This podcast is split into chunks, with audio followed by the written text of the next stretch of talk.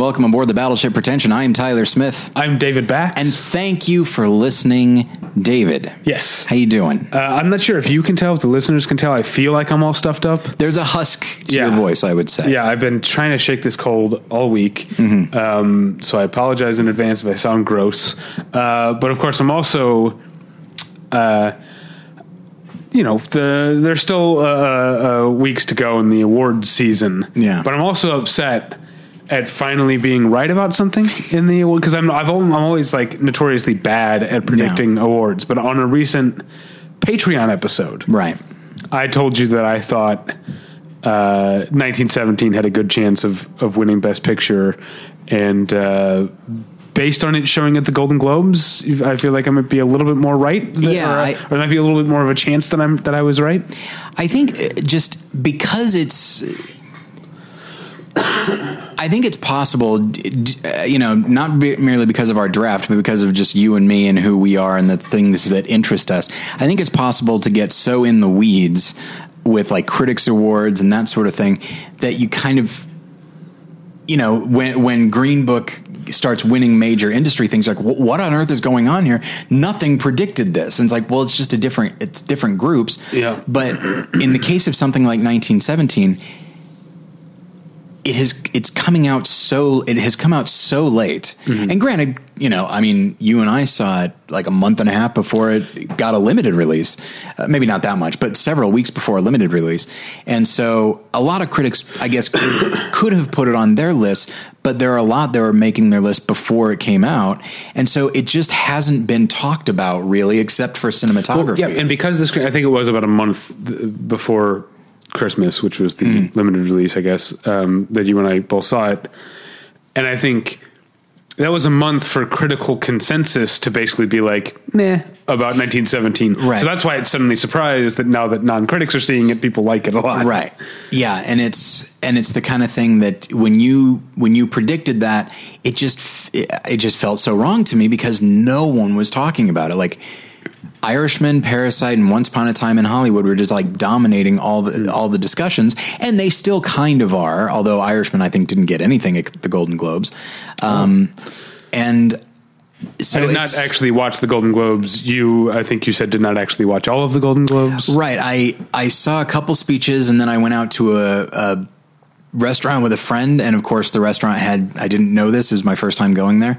Uh, Boneyard Barbecue, incidentally, on Ventura. It's actually quite good. Okay. Uh, but they have they have TVs there, both in the in the in the bar area and the restaurant area. It's like, hey, no, you keep that shit in the bar area. Yeah, that's about, yeah. Um, it's good to know there's a new, or at least a, some good barbecue on Ventura Boulevard since Mm-hmm. Barrel and Ashes closed, which was uh, which I didn't I didn't get to go to. you missed your chance. Barrel and Ashes was so good. Yeah, uh, the food at uh, Boneyard is quite good, and so we wound up sitting like on a on, in the covered patio area, which was kind of far, but I still picked up on the globes uh, like because when somebody announces something they speak higher they speak louder than when they're just giving their little intro and so i heard like Joaquin Phoenix, and of course I was like, "Fuck," because I don't have him.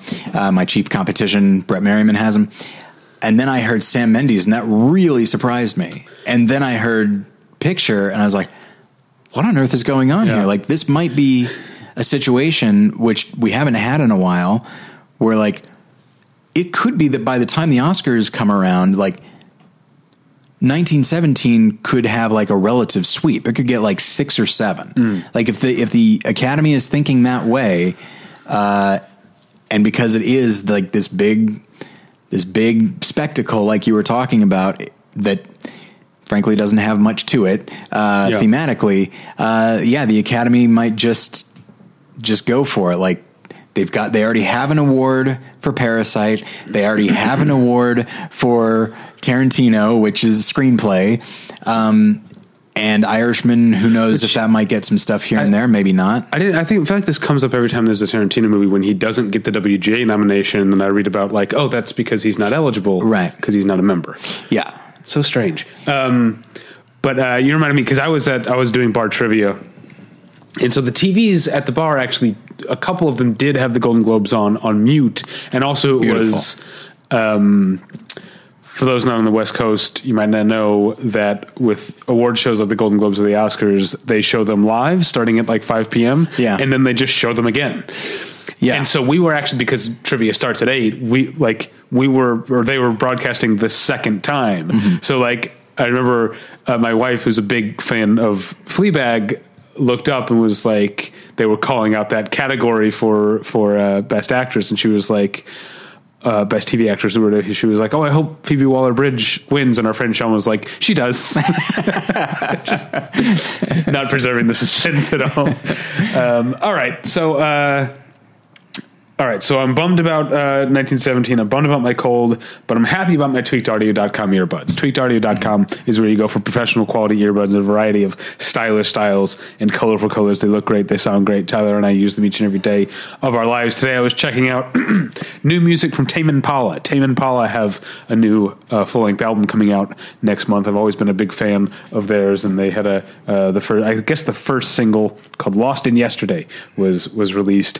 Um, sounded great my tweakedaudio.com earbuds, and those are available at a low, low price at tweakedaudio.com. But if you use the offer code pretension at checkout, you get one third off that already low, low price and no shipping charges. So please go to tweakedaudio.com and use the offer code pretension.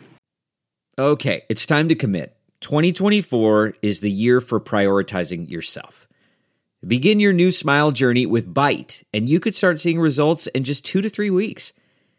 Just order your at home impression kit today for only $14.95 at Byte.com. Byte clear liners are doctor directed and delivered to your door.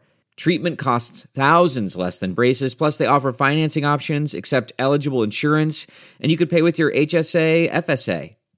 Get 80% off your impression kit when you use code WONDERY at Byte.com. That's B Y T E dot com. Start your confidence journey today with Byte. Tyler, Yes. let's get into it, shall we? Okay.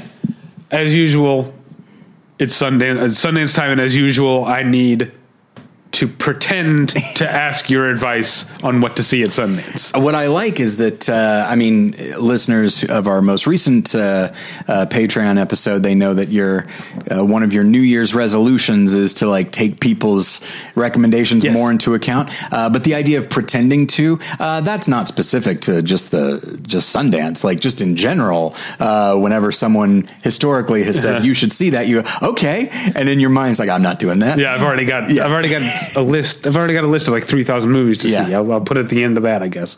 Uh, no, but yeah, I am trying to to do that. Uh, and check out the Patreon. That that uh, that episode is available this week. We'd make our our our movie related New Year's resolutions Yeah. on the Patreon. Uh, it's a lot of fun. So yeah, uh, the the way that the the schedule works for. Um, uh, when you reserve tickets, when you have a general press pass to Sundance, is I already have my tickets reserved. Now, here's the thing with Sundance. Sundance is always in in motion. There's a, it's very easy for me to like have a ticket for something, but hear like, Sure. uh, oh, this other thing, and there's a press screening. Yeah, you can't Uh, be too rigid about it. yeah, whereas at Toronto, you kind of have to be more rigid because they make it clear you get 10 tickets. If you don't use those tickets or return them to the press box office a day before the screening, you are at risk of not being uh, accredited as press next year. Whereas Yeah. Sundance doesn't seem to have that problem. I think there, the first year, because I didn't really fully understand the Sundance thing and how to reserve tickets, I think I maybe only used like three of my public screening tickets and then did all press screenings because I did it bad. Now I do more research. I know what I want to see beforehand. So I usually uh, more or less stick to um, to what to the tickets I reserved, and then I squeeze in some press screenings uh, elsewhere. But um, uh, and there have been times that I've skipped things I had sc- tickets for. That there's one to this day that I'm. I think I made the right decision. I had a ticket for a an actual like public screening of Leave No Trace, which uh, listeners know ended up being one of my top ten films of the decade. I didn't go because I've been hearing so many great things about The Tale with Okay. uh, with Laura Dern.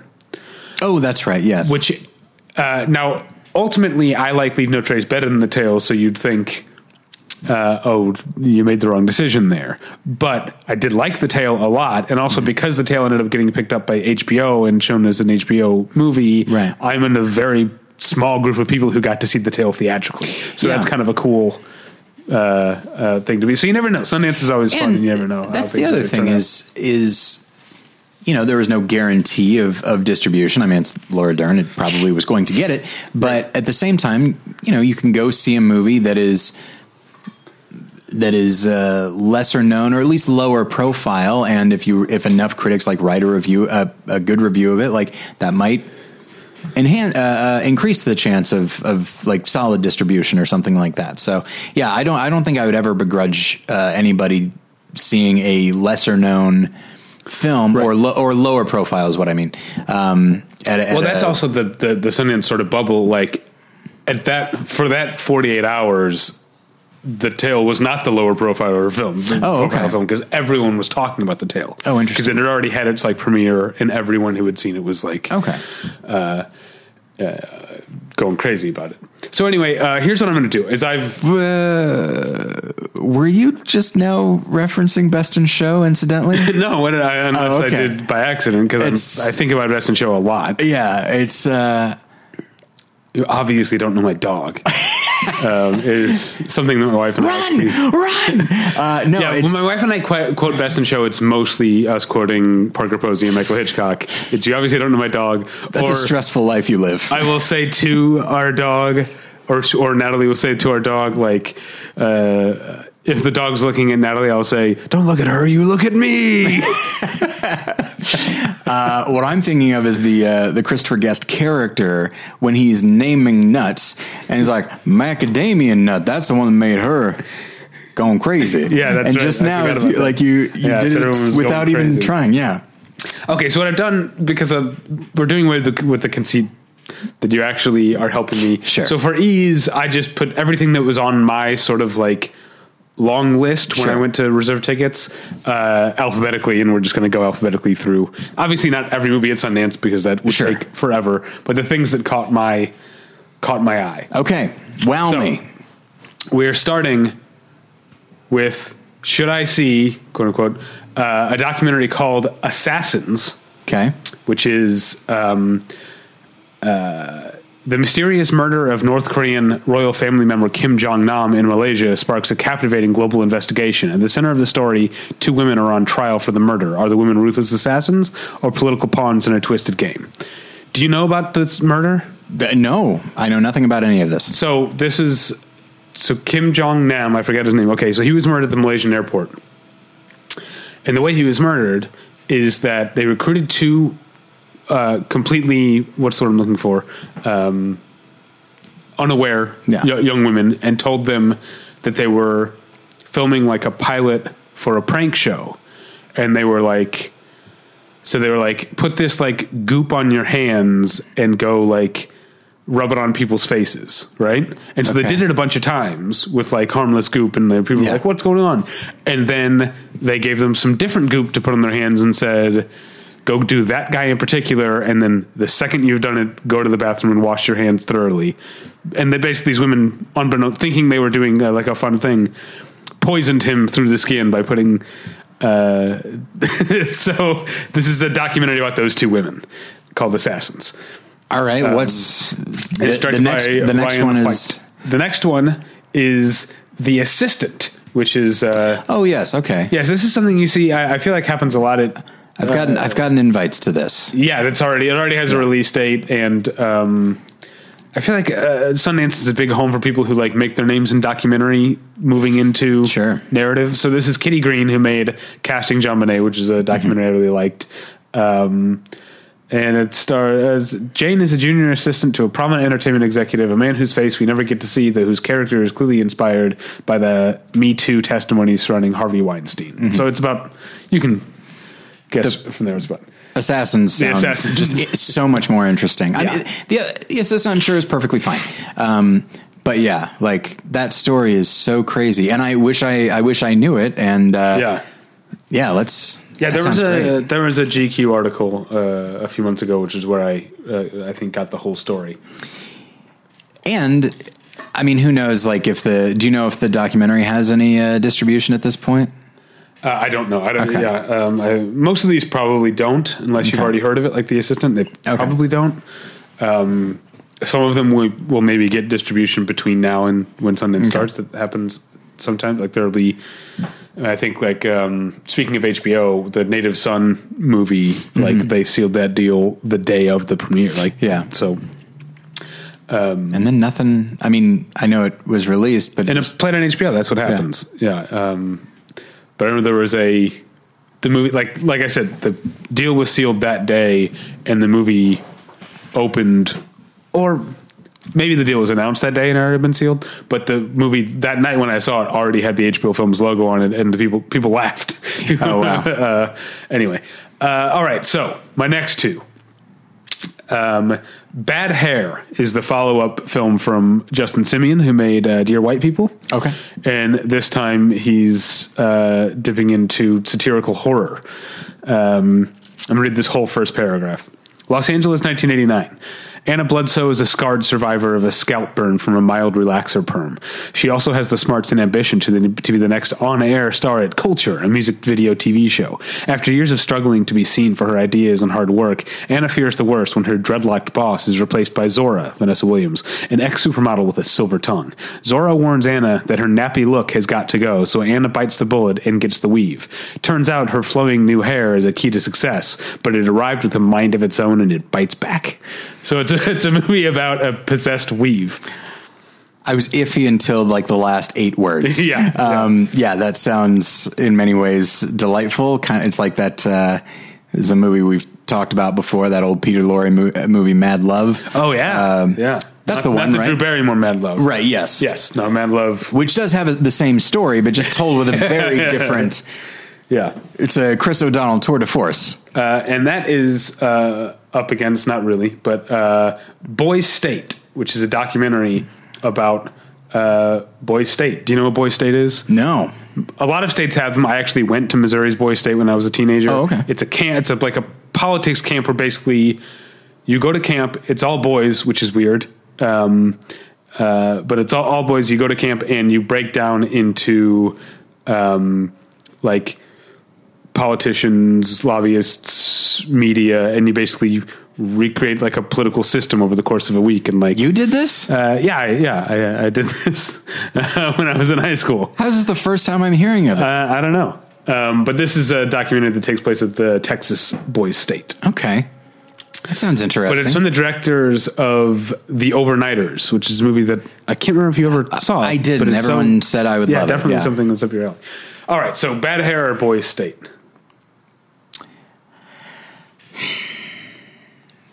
There's always the possibility that like satirical horror could could just be the smuggest thing you've ever seen.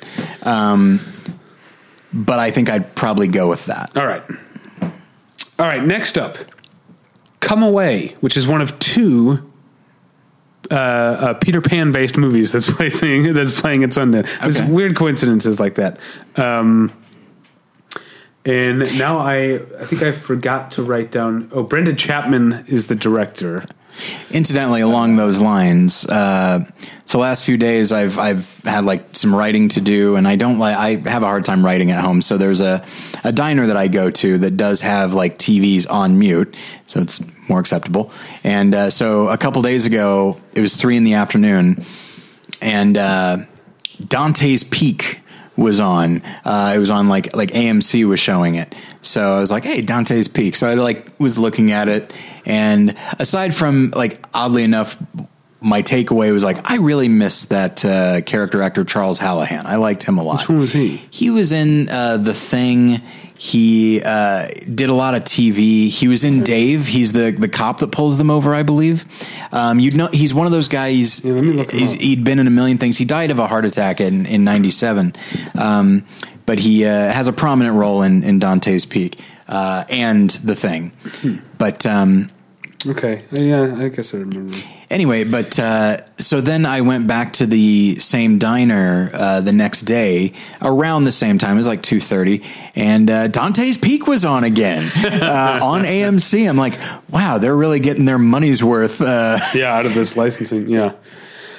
Okay. What an odd choice to to choose to to show that more than once a decade. Yeah. But anyway, okay, so So the Come premise, Away. The premise of Come Away is that it's Peter Pan and Alice as from Alice in Wonderland Mm-hmm.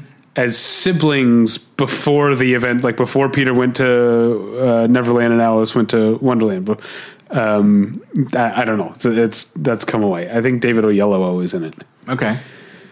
And then uh, one, I'm trying not to let the cat out of the bag. One movie I'm very excited about is called Dick Johnson is Dead. And this is uh, from director Chris, uh, Kirsten Johnson. Uh, Kirsten Johnson, the um, documentary cinematographer who then made the documentary Camera Person. A few Oh, years ago. yeah, okay. So this is her, I guess, directorial follow up to to Camera Person. Uh, let's see. What if you could make your loved ones live forever? Dick Johnson is dead as Kirsten Johnson's delirious and desperate attempt to keep her aging father alive. In this effort, she turns to the magic of cinema to kill him, resurrect him, and celebrate his last years on Earth. Toggling between observational documentary and fictional fantasy, uh, Johnson peels back layers of movie making. Blah blah blah. So, come away or Dick Johnson is dead. So Dick Johnson's Dead sounds like the more interesting film. Yeah. But the concept of Come Away is it's so it's abstract enough and weird and and strange enough Yeah. to really uh, appeal to me. Um, Okay. just this like taking it's like oh yeah neverland wonderland and these two kids who wound, wind up in this whole other fantasy place and like what if they i don't know it's I, re- I recognize that it's not the League of Extraordinary Gentlemen or anything like that, but Yeah. uh, but I'm intrigued at the No, notion of it- it. it's in the it's in Sundance's very small uh, like family or children's. Okay. uh, so, so I don't think it's a, a dark take on Right. on Peter and Alice. I think it's supposed to be kid friendly. But there uh, have already been enough dark takes on both of those. so which, uh, yeah. So I forget which one you're saying. Come away. No, I'd I'd say Dick Johnson I think that. that's probably the you'll get more out of it. I think. So another thing that happens at Sundance every year is it's the premiere of the the sort of current event documentaries that we'll see for the next year. So Mm-hmm. like things that happened fairly recently. Like last year we had Knock Down the House. Sure. Which was the the I think of it as the AOC documentary, but that's not what it is. That Yeah. was just like a director getting very lucky Yeah. by following around AOC along with some other people. Um, uh, so the first one I'm going to mention here is The Dissident, which is the documentary about Jamal Khashoggi, Okay. the um, Washington Post uh, journalist who was murdered by the Saudi government. Oh yes, okay. I don't think I knew his name actually, Ah. but I heard about that. And then that's up against just alphabetically Downhill, which is the Force Majeure remake by the makers of the Way Way Back. I saw the trailer for Downhill. Uh huh. Uh-huh. And you know what? It's it really is. It's if if force majeure didn't exist. Now, obviously, downhill wouldn't exist. But if somebody had just thought of it on their own, cast Will Ferrell and and Julie Louis Dreyfus, Yeah, yeah. I'd I'd probably be kind of excited about it. But it does knowing where it where it came from, and then watching that trailer, it's like it's gonna be it's gonna be too broad. As much as I enjoy Will Ferrell as a, and I think we've said this before, as much as I enjoy him as a as a performer, I think there's he just has funny in his bones to such an extent that I can't Right. buy him. Not, his presence just immediately changes the genre Yeah, of yeah. the of the film. Not that comedy is a genre, but uh, yeah, it just uh, it doesn't excite me. Uh, and I think it's mostly because of the presence of Will Ferrell. Hmm. Um, I feel bad saying that, but I feel like a different actor. Because Julie Louis Dreyfus has done enough of of both. Sure, I mean, sure, she's sure. mostly comedic, but she can do the other stuff as well. Whereas not so much uh, Will Ferrell. So I'm You're going with The Dissident. yeah. Okay. Next up, Dream Horse. Okay. Uh, and this is based on a true story. In a sleepy working class community, uh, Jan Vokes, played by Toni Collette, struggles to find meaning in her life while waiting tables at the local pub. One night, a chance encounter with an arrogant customer, Howard Davies, played by Damian Lewis, a former racehorse syndicate leader, inspires her to take on a new challenge. Despite her parents' skepticism, Jan recruits neighbors and barflies alike into a crazy scheme to contribute to a community fund and breed a racehorse. Uh, there's more to it, but it's So that's Dream Horse. Dream Horse. And it's Who made based, that? Uh, based on a true story. Uh, Euros Lyn. is the director's name. I don't know who that is. Lyn. Um, and then here's another somewhat recent uh, uh, current event documentary. It's called The Fight. Uh, seven days after President Trump's inauguration, the country's airports and court- courthouses were clogged with protesters fighting to protect immigrants facing deportation due to the administration's Muslim ban policy. Um, and so the movies, the documentary about the, the the travel ban, which is a euphemism for Muslim ban. Right. Uh, I was one of those protesters. I wonder if I'm in it. Hey, well, obviously you should go just to find Just to out. see that. So that over Dream Horse. Imagine how ridiculous it would be like if you went to see that and then there's you, let's say even prominently featured. Like, I feel like what choice would you have but to say like, all right. Yeah. Um, but uh, I like Toni Collette and Damian Lewis actually quite a bit. Um, so I think I'd probably go with that one. okay. All right. Next up. I'd say anytime Toni Collette is a lead character, I think that would almost always get my vote just because she's, I find her a very interesting actress.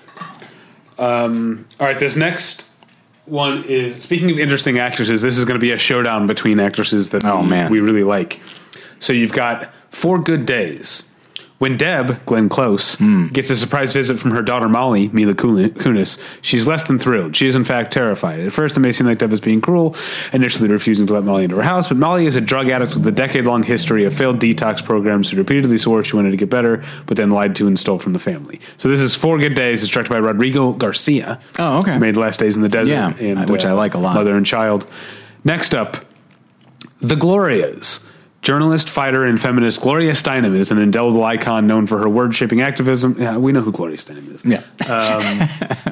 Uh, in this non traditional biopic against the backdrop of a lonely bus on an open highway, I don't know what that means. Five Glorias trace Steinem's influential journey to prominence. Um, so I'm not sure who they all are, but um, I know that both Julianne Moore and Alicia Vikander play versions of, of, of Gloria Steinem uh, in this, and this is directed by Julie Taymor. Oh, Yeah, it's so that one. uh, yeah. I'd go with that one. Yeah, um, yeah. Spoiler alert! I already have a ticket for the Glorias. the other one, what was it? Four Four Good Days. Four good days. I mean, I like both of those actors, but the and I'm sure the premise is quite heart rending, but at the same time, like I feel like I've seen that before. Whereas this other one, anything Julie, positive or negative, like Julie Taymor is is an interesting enough director Yeah. at all times that I would go with that. All right. Um, here's what I'm really excited about, uh, but uh, uh, spoiler alert: I don't think I'll actually be able to get to it. Unfortunately, uh, it's called Horse Girl. Um, uh, Sarah Alison Brie has a quiet and fairly simply li- fairly simple life, contending herself with the craft store job she holds, the nightly supernatural crime TV show she uh, show she adores, and the equestrian center she visits constantly. When a gift impulsively stirs her curiosity with her family history, unexpected and strange dreams begin to disturb her. As these visions seep into her waking moments, Sarah struggles to hold on to her fragile reality. This is directed by Jeff Baena whom I know from The Little Hours, which is a movie that are there. He also made Life After Beth and Joshy, both Oh, movies okay. that I didn't want to see, but I know some people like. Little Hours is a movie. It was a positive Sundance experience for me. I hadn't planned. I had like seen a movie, and I ran into a friend of the show, Angie Han. And she was like, "What are you doing?" And I was like, "I'm gonna go get some writing done." And she was like, "There's a press screening of Little Hours we're going to," and I was like, "Sure, I'll join you." I ended up really liking the Little Hours, so uh, that's Horse Girl. So uh, this there's Dream Horse Right. and yeah. Horse Girl, Yeah. and Horse Girl prominently features dreams. Yeah, that's true. All right. That's true. Uh, well, yeah, Dream Horse is the more grounded one, apparently. um, the second one is I Carry You With Me. Once again, this is a documentarian turned uh, turned um, narrative filmmaker. It's directed by Heidi Ewing, who has made a number of things, uh, including the Norman Lear documentary that I saw at Sundance. But she also made uh, what's it called? The Detroit is it called Detropia? The Detroit documentary. I don't remember. It's supposed to be very good. I never saw it, but um, I carry you with me as a as as a young aspiring chef in Mexico. Ivan works. That's Ivan, but uh, not the not a woman's name Ivan, Mm-hmm. Okay. but Ivan works at a restaurant, hoping to land a spot in the kitchen while supporting the mother of his child. One night he meets Gerardo, a handsome teacher who is out as a gay man. Their chemistry is instant, so it's a gay romance set Okay. in uh, Mexican uh, I guess, uh, uh, high dollar cuisine gourmet. Uh, A lot of layers there. Um, um, so yeah, uh, Horse Girl or I Carry You With Me. they both sound they both sound pretty good. I am a I'm a sucker for Alison Brie, Yeah. so I would go with that. Yep. All right. I think you're going to know which one I pick here. When, Okay. Based on the director of the first one. The first one is called Kajillionaire. It is directed by Miranda July. Oh, okay. One of my faves. Uh, let's see. Con artist Teresa and Robert have spent 26 years training their only daughter, Old Dolio, that's her name, Evan Rachel Wood, to swindle, scam, and steal at every opportunity. During a desperate, hastily conceived heist, they charm a kind stranger, Melanie, Gina Rodriguez, into joining their next scheme, completely shaking up Old Dolio's routine. So that's the Miranda July. It's called Kajillionaire. Okay. And it's got Evan Rachel Wood in it, which is also a plus to me. Uh, And the character's Evan name Wood is- fan? yeah, Old Dolio. Old Old Dolio. Are you an Evan? Ra- Evan I could see. I could see anyone going either way on her. I've I always liked her. I, I'll be honest. I don't know if I've seen enough things that she's been in to really have uh, an opinion about her. Actually, Um, and the second one, this actually does sound very interesting. Uh, the director's name is Robert M- Machoian. It's called The Killing of Two Lovers. David is trying to keep it together. That's not about me. That's the character's name is David. David is trying to keep it together. He and his wife Nikki are going through a time of transition and allowing each other space to figure out what it is they want from life and from their relationship. But there is one major issue. David doesn't want space. He just wants things to get better. And he plays along with Nikki because he suspects it's the only thing that may keep them and their four kids together. The Killing of Two Lovers. Sounds probably not fun, yeah. Um, uh, speaks speaks to me. It's. I'm glad I don't actually have to pick between these two. They just happen to fall Right. alphabetically together. But uh, yeah, any thoughts on the killing of two lovers? It sounds uh, emotionally intense. It's the kind of thing that uh, would would get to me. I think. Mm-hmm. Um, so I think probably uh, Kajillionaire. The idea of because Oh, as you as you know, like Miranda July is is uh, I didn't love. She did uh, me and you and everyone we know, right? Uh-huh. and Which the I- future, which, and the uh, future is really good. um, and I didn't, I didn't love me and you and everyone we know, but, uh, but she's an, she's a very different type of filmmaker, which is something that is enough, I think. Like Death of Two Lovers, Killing of Two Lovers, pardon me, right? Yeah, yeah. Um, it sounds fine, but it also sounds familiar.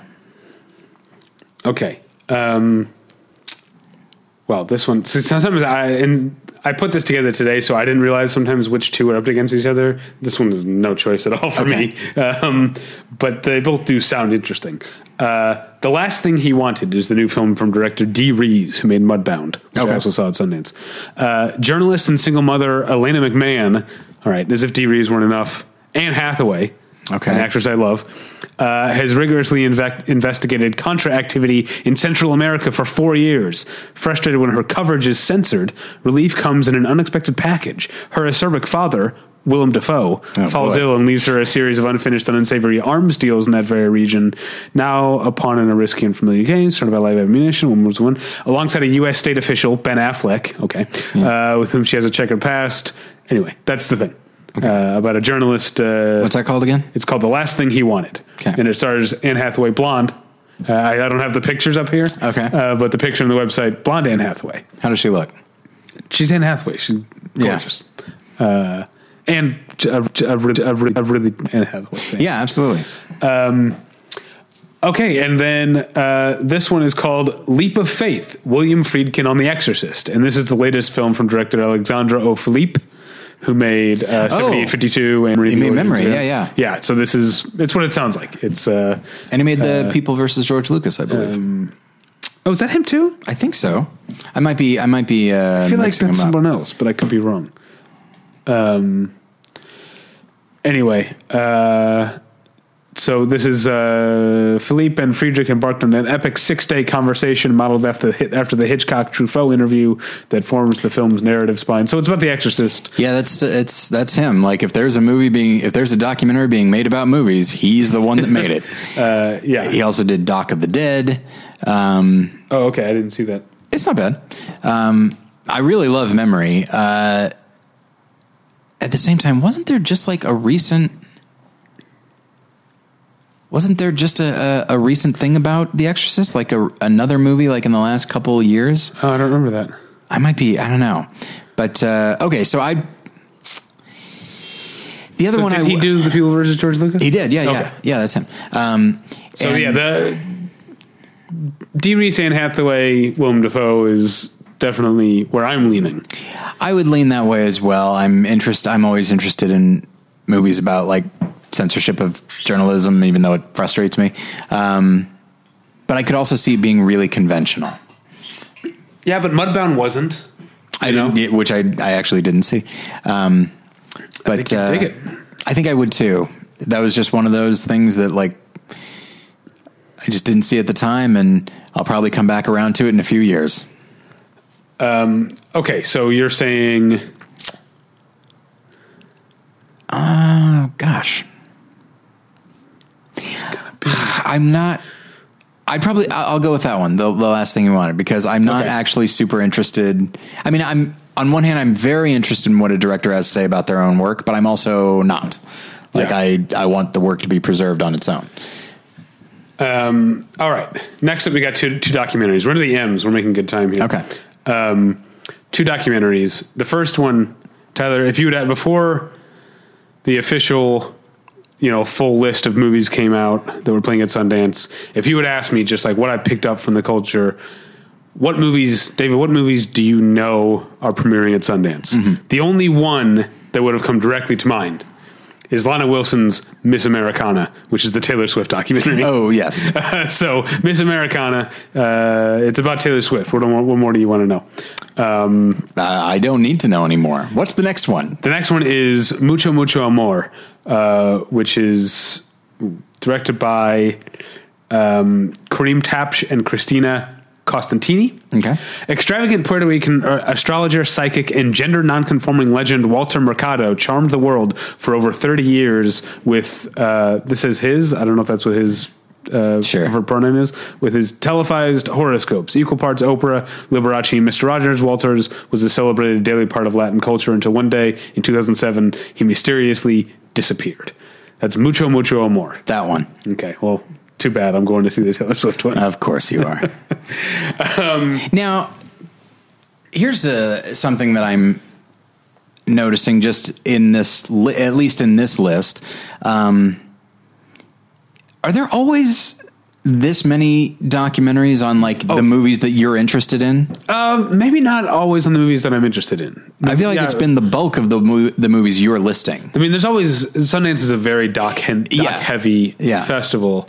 Um, yeah, maybe this is just an interesting year for documentaries. I can tell you based on my um, the tickets I reserved. I think I'll only be seeing probably 3 Mm-hmm. um, but that could change. But uh, uh, yeah, maybe I just needed to pad out this list. Not really. Uh, these were the ones that I was actually interested in. Yeah. Okay. So next, uh, the next two, uh, full disclosure, I actually they're not up against each other, and I actually have tickets for both of them. Oh. But um, uh, let's see which one you like better. First up is The Nest. Rory, Jude Law, an ambitious entrepreneur and former commodities broker, persuades his American wife Allison, Carrie Coon, and their children to leave the comforts of suburban America and return to his native England during the 1980s. Sensing opportunity, Rory rejoins his former firm and leases a century old, centuries old country manor with grounds for Allison's horses and plans to build a stable. But the family buckles beneath an unaffordable lifestyle and increasingly increasing isolation as they head toward a seemingly inevitable breakdown. And that's directed by Sean Durkin, whose last film was Martha, Marcy, May, Marlene. That, that sounds very good. Okay. And we're back to horses. Back to horses, yeah, horse heavy uh, Sundance.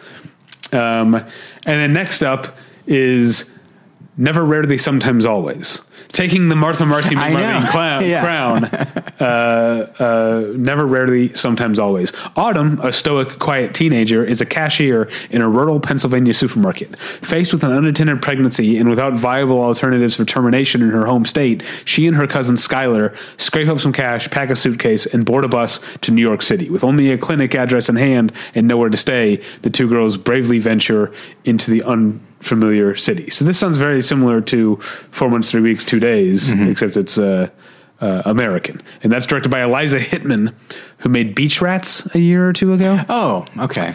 Uh, all right. So, like I said, I have tickets to both, but Okay. uh, the Nest or Never Rarely Sometimes. The Nest sounds right up my alley. Okay. yeah, and I I love Martha Marcy May Marlene. Uh, me too. I really do. All right. Um, weirdly, we've now got two more that I already have tickets to, Okay. And two more that. Um, no, I never mind. Um, one of these is uh, they're both sort of out, out there, like genre type movies. One is because the Sundance has different categories. They've got like, you know, U.S. dramatic, U.S. documentary, world dramatic, world documentary. Then they've got like premieres, um, or, or dramatic premieres and documentary premieres, and then they've got Spotlight, which is usually things that are premiered at other festivals already. And then they, but then they've got like Next, which is usually like uh, weirder stuff by directors who are less proven or whatever. And they've got Midnight, which is like it's not a horror movie. Sure. So the first one is a Midnight movie. The second one is a Next movie. So um, and again, I have tickets to both. So this one is called The Night House. Reeling from the unexpected death of her husband, because every horror movie uh, starts with someone gr- grieving. Yeah. Uh, reeling from the unexpected death of her husband, Beth, Rebecca Hall, is left alone in the lakeside home he built for her. She tries as best she can to keep together, but then the dreams come. More dreams. Well, let's see if there's any horses. I know. Disturbing visions of a presence in the house could be a horse. I- Call to her, beckoning with like a if- ghostly allure. if there's a horse in the house, I feel like you know it's it? a horse. Okay. You're not going to say there's something in here. You probably know for pretty quick. By the harsh, but the harsh light of day washes away any proof of a haunting. Against the advice of her friend, she begins digging into his belongings, yearning for answers. What she finds are secrets both strange and terrible, and a mystery she's determined to resolve. So that's the Night House, directed by made- David Bruckner. Uh, he made The Ritual, Oh, which I didn't see. a Netflix movie. Um, and then this one,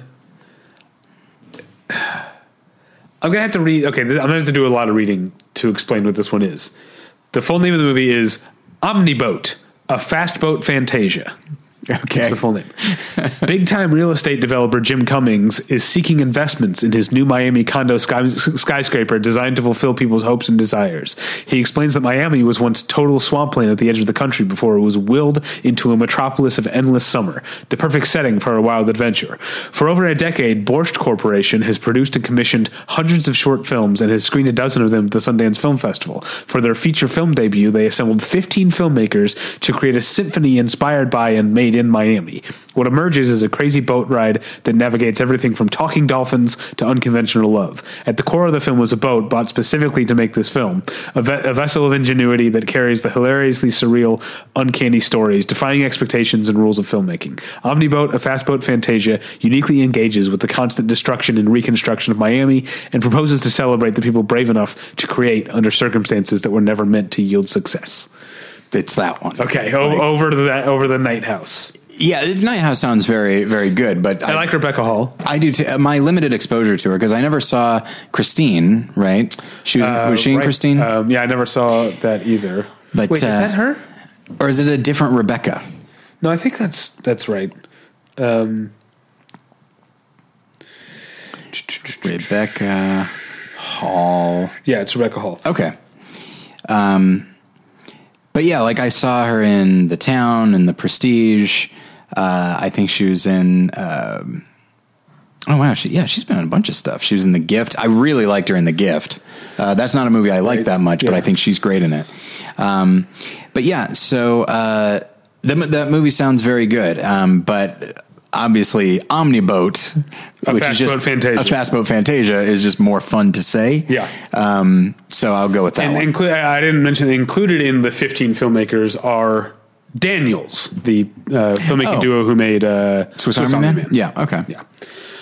All right, so next two could not be more different. Okay. All right, Possessor is a new film by writer director Brandon Cronenberg. Oh, okay. Uh, Tasya Vos is a corporate agent who uses brain implant technology to inhabit other people's bodies, driving them to commit assassinations for the benefit of the company. While she has a special gift for the work, her experiences on these jobs have caused a, drama- a dramatic change in her, and in her own life, she struggles to suppress violent memories and urges. As her mental strain intensifies, she begins to lose control, and soon she finds herself trapped in the mind of a man whose identity threatens to obliterate her own. And this stars the great Andrea Riseborough Oh, yeah. an actress I like quite a bit. Yeah. So that's Possessor. That sounds really good.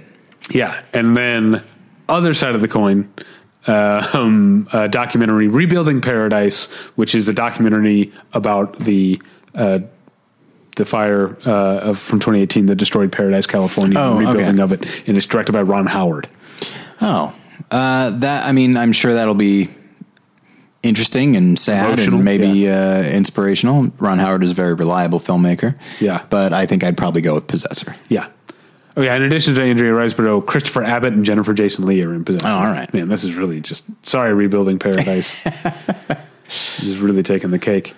Glad All right. things have turned around for you, but uh, you know, Possessor. Uh, so I think this is an okay. I think this one's another horror, another midnight one. Okay. It's called Run, Sweetheart, Run. And I'm sorry for gulping into the mic just now. I try not to do that. Uh, I'm not usually not always very successful. All right, Run, Sweetheart, Run.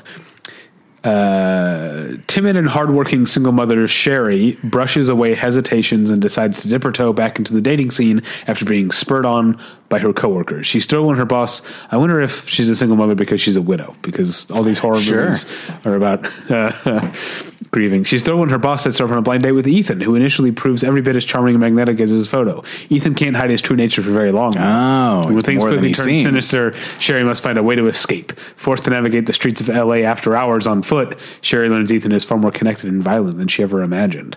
So Who directed that, anyone? Shana Feste, who made The Greatest, which I didn't see, but uh, The Greatest. What is that?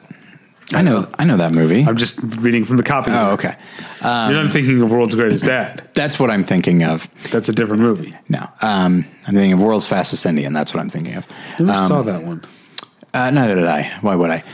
The Greatest, 2009, uh, stars Carey Mulligan and Aaron Taylor Johnson and Pierce Brosnan and Susan Sarandon. Yeah, I don't know. and I don't remember what it's about, but like I remember.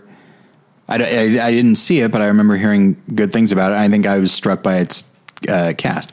Um, All right, so that's uh, Run, Sweetheart, Run. okay, And this is up against Sergio, which is, I think, another. Oh, did I not write down, the, or did I not copy the director's name? Oh, no. Um, yes. Another documentary, documentarian turned narrative filmmaker. This is uh, Greg Barker, who is transforming his documentary of the same name, which played Sundance uh, over a decade ago. what's it called again? Sergio. Sergio. Okay, Brazilian Uni- sorry, Brazilian United Nations diplomat Sergio Vieira de Mello uh, has an extensive resume. He's blah, blah, blah, blah. It's 2003 in his latest role as High Commissioner for Human Rights. He's been traveling to Iraq to lead peace efforts under President George W. Bush. As he tries to va- balance heightening tensions on the ground with his desire to spend more time with his partner, the uh, unexpected and tragic happens, forging Sergio, forcing Sergio to reflect on his 34 years of service to the UN. Anyway, so that's Sergio. uh, I think I'm probably going to go with that one. Uh, Oh, really? Over the horror. yeah, because the it just sounds like such a But And I don't- I don't- I don't it's say LA, this- It's a Streets of LA movie. that that is what interests me the most. Yeah. Like LA at nighttime, I, I'm I'm all in favor of that, but I realize this is going to sound too dismissive. The story just sounds like a lifetime movie. Um, even the, like somehow even the fact that the guy's name is Ethan feels cliche. Um, okay. but I but I can imagine it also being like shot really beautifully. Okay. Uh, next up is Shirley. See, okay, I've often wondered. I think the I think we encountered this last year. Excuse me. The little the paragraphs of description I think must be submitted by the filmmakers or people submitting the film because they don't follow a uniform structure. Sure. So this one does not. It has character names, and at the bottom it has cast. So, I, but I don't know who's playing whom. Okay. Okay. So this is called Shirley. Uh, Fred and Rose moved to a small Vermont college, Vermont college town, in pursuit of a job for Fred as an assistant professor of literature. The young couple receives an offer for free room and board from Professor Stanley Hyman, as long as Rose agrees to spend time cleaning up the home and looking after his wife, acclaimed horror author Shirley Jackson, which is a real person. Okay. This is not a documentary. Uh, at first, Fred and Rose detest the rocky household of the eccentric couple, but they eventually establish deep bonds with their counterparts, which will test the limits of their young love. And the cast here includes Elisabeth Moss, Michael Stuhlbarg, and Logan Lerman.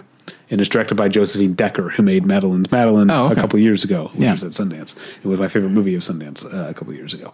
So that's Shirley. I like that Michael Stuhlbarg. I like Elisabeth Moss and I like Michael Stuhlbarg. Yeah. Um, I feel like I like Logan Lerman, but I don't remember why. I'd, I'm not I'm just thinking about how I like Logan Lucky. That must be it. That must be it. But uh, yeah, I mean, I I don't dislike Logan Lerman. Like what I've seen of him, uh, I've I thought he was pretty good. I didn't see. Uh, oh hell, no, I don't remember the name. It's like a, a one word title that he was uh, that he was in. But he was also in Fury, which is a movie I didn't necessarily like, but I thought he was pretty good in. But uh, anyway, okay. So what's Next up is, I think, another documentary directed by Jeff Orlowski. It's called The Social Dilemma. Technology whisker, whiskers? No, technology wizards. I'm so much more interested in technology whiskers. yeah, that's where we're, it's like Johnny Mnemonic, except he stores all his uh, information in his mustache. Um, Oh boy, right. extra points to you for bringing in Johnny Mnemonic. technology wizards have masterminded a, new, masterminded a new form of capitalism, and humanity is now the raw resource feeding the machine. Powerful hidden artificial intelligence tasked with hijacking our attention is tearing apart social norms, jeopardizing truth and democracy, and putting civilization on a programmed path towards self destruction. Uh, okay, I see. So it's a it's a documentary narrative hybrid. Set in the dark underbelly of Silicon Valley, The Social Dilemma fuses investigative documentary with enlightening narrative drama. Expert testimony, blah, blah, blah. And that's, that's what it is. That sounds interesting. Um, okay, so that's called The Social Dilemma. The other one's called Shirley. Uh, I think Social Dilemma. Actually, I'm I'm always interested in. It, I don't know how well it works, but like the mixture of drama and documentary. Surely you can't be serious. I am serious, and don't call me the Social Dilemma. Next up is a movie I really, really want to see, but is actually not premiering until after I leave Sundance Oh, okay. this year. So, but it, I'm putting it on the list because I want to talk about it because I'm really looking forward to it. It's called Tesla. Have you heard of this? No, Have you heard about this? Did you see this in the paper? um, this is a brilliant brooding inventor, Nikola Tesla, Ethan Hawke, fights an uphill battle to bring his revolutionary electric system to fruition. Increasingly displeased by the greed of fellow inventor Thomas Edison, Kyle MacLachlan, Tesla forges his own virtuous but arduous path toward creating the innovative alternate current motor uh, blah blah blah. blah. But uh, so it stars Ethan Hawke and and Mike Kyle MacLachlan. And here's where you're going to be sold on it. It is directed by Michael Almereyda. Who's that again? He made uh, Experimenter. Oh, yeah, All Yeah. right. I'm still. You know what's it? What's crazy is that despite my love of uh, First Reformed, um, like Still not sold on. still the, not hundred percent sold on Ethan Hawke in a role like that. Uh, I'm also not, uh, to be honest with you, super sold on uh, Kyle MacLachlan. Oh, I like Kyle um, like I think of like his. In both cases. I know it sounds weird because Kyle MacLachlan at this point is a character actor, um, but Yeah. in my mind, I'm just like, like, oh boy, you could get some real good, solid character actors in there. Get like a get like a Bill Camp as Edison. Now we're talking. Um, Well, if you see High Flying Bird, okay, where Kyle MacLachlan is similarly sort of the like represents like the sort of more powerful, more entrenched opposition antagonist. Maybe you'll, okay. yeah. All right. Uh, I'm willing. I'm t- uh, yeah. Experimenter goes a long way with me, even though obviously I have uh, I forgot the name of the director. Um, and I feel like he did something somewhat recently uh, as well. Marjorie Prime, which made oh my yes, top that's ten that right. year. That's right. Uh, but I don't think you saw Marjorie. Prime, I didn't. I. Okay, next up, that's uh so that's up against, for the purposes of this podcast, a documentary called "The Thousand Cuts," uh, which is a documentary about Rodrigo Duterte, the um, uh, strong arm, violent president of the Philippines. Okay. Anyway, uh, that's directed by Ramona S. Diaz. Um, I feel like I've seen something else by her, but uh, Anyway. I'd, I'd probably go with uh, Tesla? Tesla? just Yeah. because uh, Nikola Tesla is just an interesting subject to me, and uh, being a being a student of film, uh, film history as I am, uh, any opportunity to make uh, Edison look like a bad guy is a a big win for me. Yeah.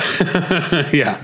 All right. So um, next up is two that I'm not actually uh, going to see. One Okay. because it already has distribution, which means it's going to premiere on Disney Plus.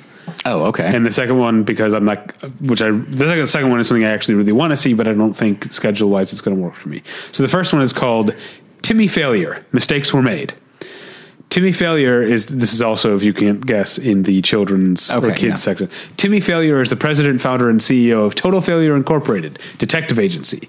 Uh, with his partner Total, a 1,500 pound polar bear, Timmy strives to keep the streets of Portland safe by solving seemingly unsolvable mysteries like finding missing backpacks and thwarting the plans of a nefarious criminal gang. Um, so, yes, it is actually live action, I think, or it might be a hybrid. Um, but uh, it, yeah, uh, wait till you get to who the director is. Sundance award-winning Sundance Film Festival alumnus Tom McCarthy Oh, okay, yeah. directed this, which is the only reason I put it on the list. Sure. but it's already it already it already has a Disney Plus premiere date. Kid Detectives, I enjoy that. Yeah. And uh, Tom McCarthy, like, Fifteen hundred pound polar bear. Yeah. that's cool. Uh, and that's up against a documentary called "The Truffle Hunters." Deep in the forests of nor- northern Italy resides the prized white alba truffle. Desired by the wealthiest patrons in the world, it remains a pungent but rarefied mystery. It cannot be cultivated or found, even by the most result- resourceful of modern excavators. The only souls on Earth who know how to dig it up are a tiny circle of canines and their silver-haired human companions, Italian elders with walking sticks and devilish senses of humor, who only scour for the truffle at night so as not to leave any clues for others. That sounds great. It sounds great, right? Uh, I'm so bummed that I'm not actually going to be able to make make that, but that sounds super cool. Um, and then I have to make sure that I don't have an odd number. Indeed, yes.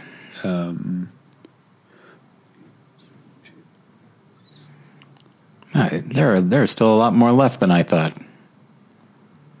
Okay, not that many. Okay. Okay, so the last one is going to be when we get to the last one, it'll be a, a, a three. A three from? Okay. Yeah, uh, but that's not it yet. Uh, this one, um, as of today, still doesn't have a title. It's called Untitled Kirby Dick Amy Ziering film. Kirby Dick and Amy Ziering made The Hunting Ground and The Invisible War. Yeah. Uh, and this is and Kirby Dick also made uh, this film is not yet rated, yes? yes, and he made Sick, the uh, the sa- uh, sadomasochism documentary. But that was Oh, yes. 25 years ago at this point.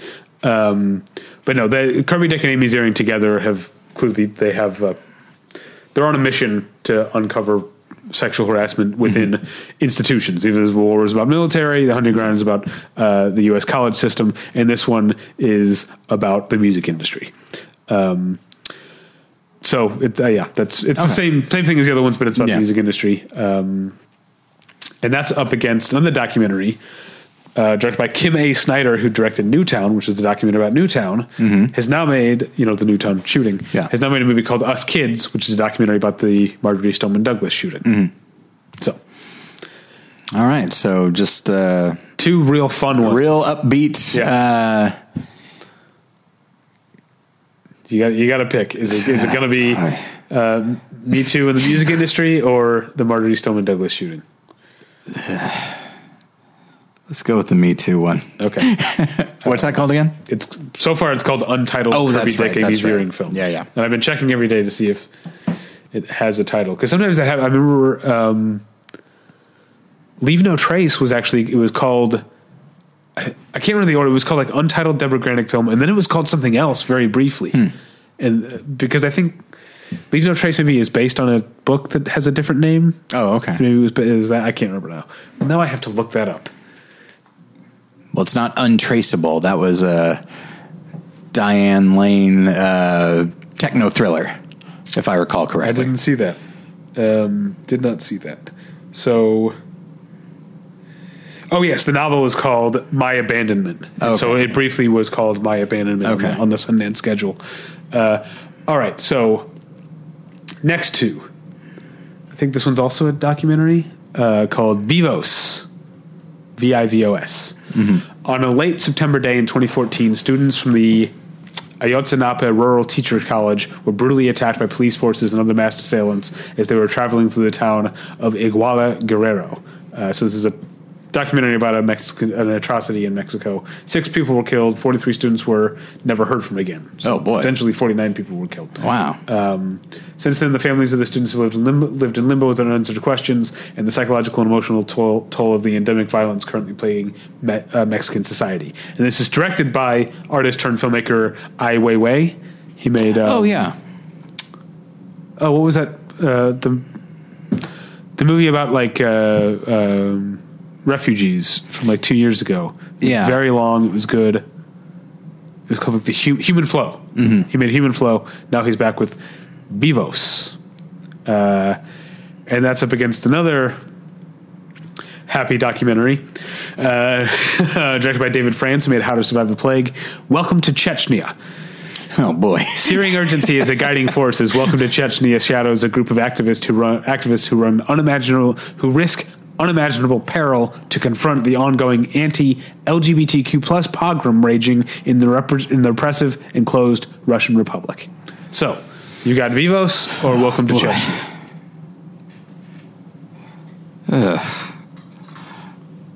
Let's go with Vivos.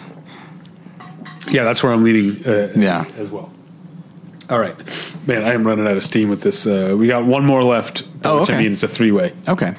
and then we're done. Um, and I'm actually oh, this will be a fun game. Okay. I'm actually planning to see two of these already, so you'll have to pick one Okay. and then predict which two I'm planning Okay. already planning on seeing.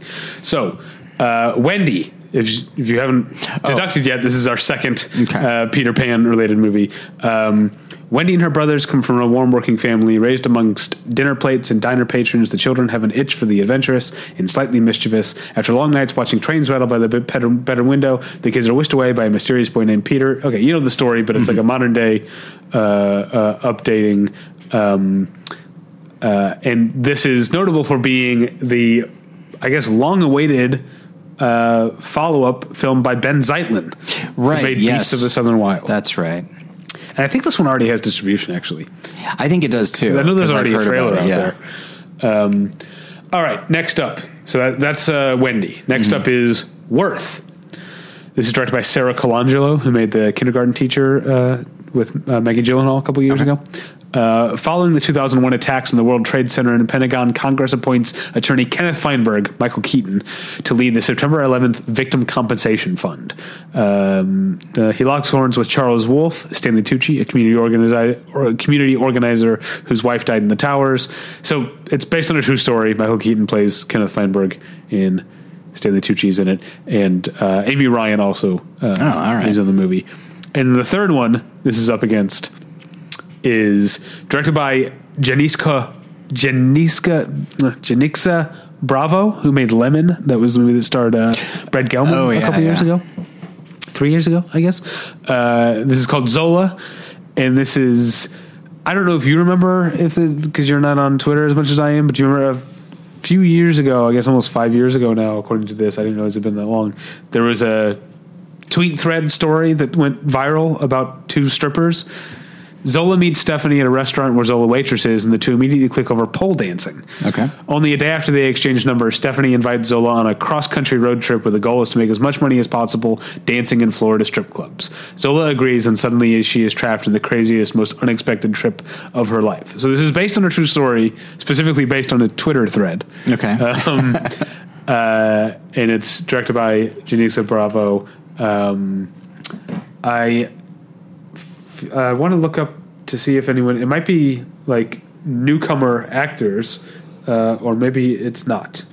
Oh no, it's not. Oh, Riley Keough is in it. oh, all right. Oh, I love her. Um, Colman Domingo, who is in uh, If Beale Street Could Talk, uh, is in it. Um, not all the names I recognize. So your choices, you have to choose one: Wendy, Worth, Zola. All all one one name titles. Of those, like, I'm picking which one I would want to see. Or pick, okay, that's- uh, that's the- probably worth. Worth, okay. or or maybe they're all they all sound pretty good. Um, and I did like Beasts of the Southern Wild, um, but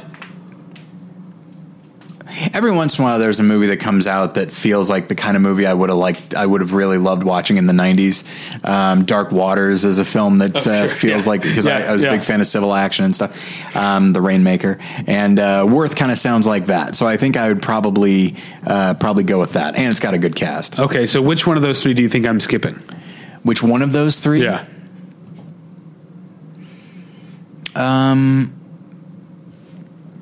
You're not skipping Zola, that's for sure. Definitely not skipping. So, um, so am I skipping Wendy or Worth?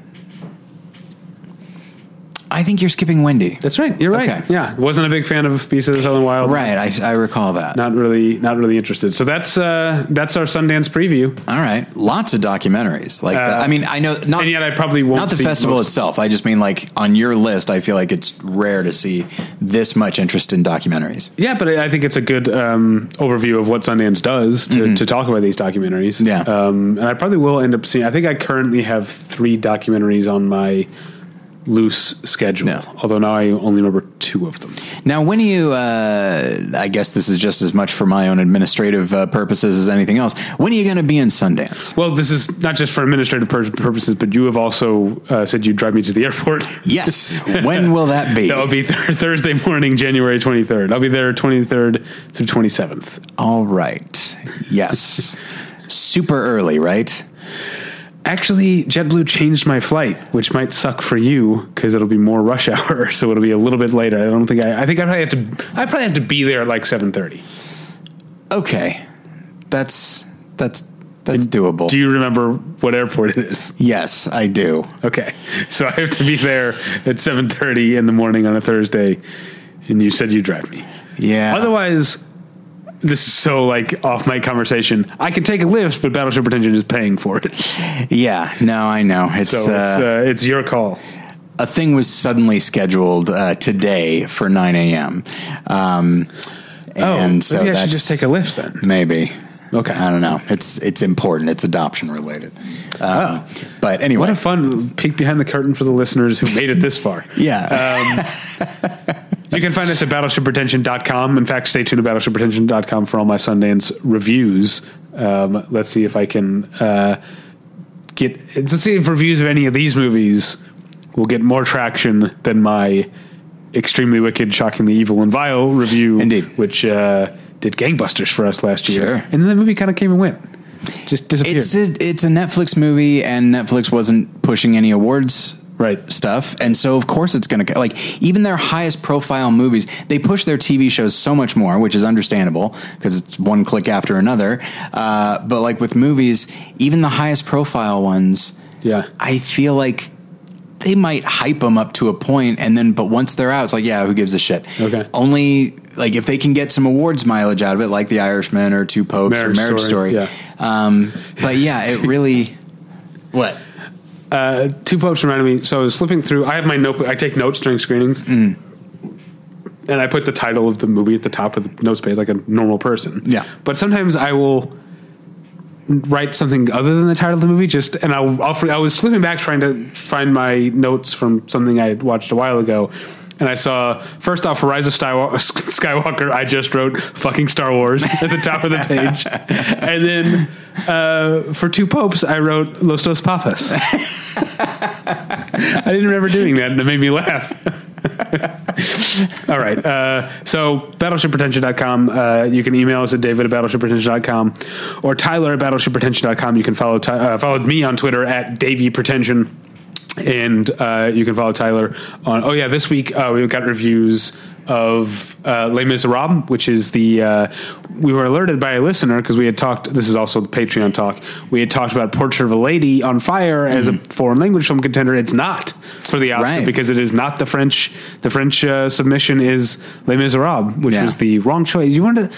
Like sometimes I'm sure that's that's political, but do you think sometimes they just like whoever the board is just like made the wrong call? And do you think they're like there are people in France like watching Portrait of a Lady on Fire rack up all these awards and being like we we biffed it. Yeah, I think it's it's probably that, and uh, I remember the the big one uh, was Y Tu Mamá También, and Yeah. but they but uh, what was that Mexico? Yes, but that one I feel like there was more like politics behind it. Sure. Like I don't know. Um, although the, the yeah the I was gonna say like it being a Catholic country, the fact that there was like homosexual uh, sort of Sure. stuff in Ismael Tambien, but then. The one that they did nominate was exactly, about it was about a, a, a, priest having an affair with a parishioner. Yeah, Um, not exactly the most Yeah, ca- pro so yeah, Catholic. maybe that uh, wasn't yeah. it. Uh, anyway, um, what was it? What, what, what the hell? Oh yeah, Les, Les Miserables, and also um, my review of Like a Boss, Oh, okay. which uh, my wife and I, as big Ace Ventura fans, have, in, have insisted on referring to as Like a Boss. You're such a big dork. yeah, I we watched Ace Ventura again recently though. Mm-hmm. That whole like third act in our like trans awareness society is Yeah. just galling. It's like Like even even the character being the villain, like a murderous villain, Uh-huh. is still just like, eh, this feels. Especially, like, it's Sean Young, right? Yeah. So like, the moment where I don't even like talking about it, but like the moment where uh, he like he exposes Rips her, her like yeah. the f- the face that she's making is one of like just total dejection. Not like a it's not like a Scooby Doo villain's like ah you got me. Yeah. It looks like someone who's genuinely been violated. Yeah, it's- like it's it's such a weird and then like moment. It's, an ongoing joke that every man she's kissed like vomits or whatever Yeah, when yeah. she re- when they realize that she is a I guess a trans woman, which is not how they talk about it in the movie. Yeah, yeah. That's what she is. At that movie, as much as I argue that some so much of the comedy in Ace Ventura holds up, I do think a lot of it is funny. Um, I can't defend uh, where it goes. Um, anyway, how did we get so far off track? Those are the reviews that are up. You're on Twitter at Tyler Pretension. Do you have Yes. anything to plug this week? So yeah, over at More Than One Lesson, uh, there's been a lot of stuff uh, being written lately. Uh, top uh, Reed just posted his top ten of the decade. His I'll spoil it, uh, but he wrote extensively about it. His number one is uh, Calvary. Um, Wow. So uh, and then I believe that uh, by the time this episode, what? I mean, I I love that movie, but I didn't know anyone else loved it. Oh, uh, yeah. that much. It's Yeah, he adores it. it's an incredibly difficult movie to watch, and yet I have, you know, I've established a tradition of watching it on St. Patrick's Day. Yeah, sure. Um, but uh, what was I? Uh, oh yeah, and then by the time you're hearing this, you should uh, the there should be a more than one lesson episode about Once Upon a Time in Hollywood. Um, so check that out at more than one lesson.com. All right. Well, thank you for listening. We'll get you next time. Bye. Bye.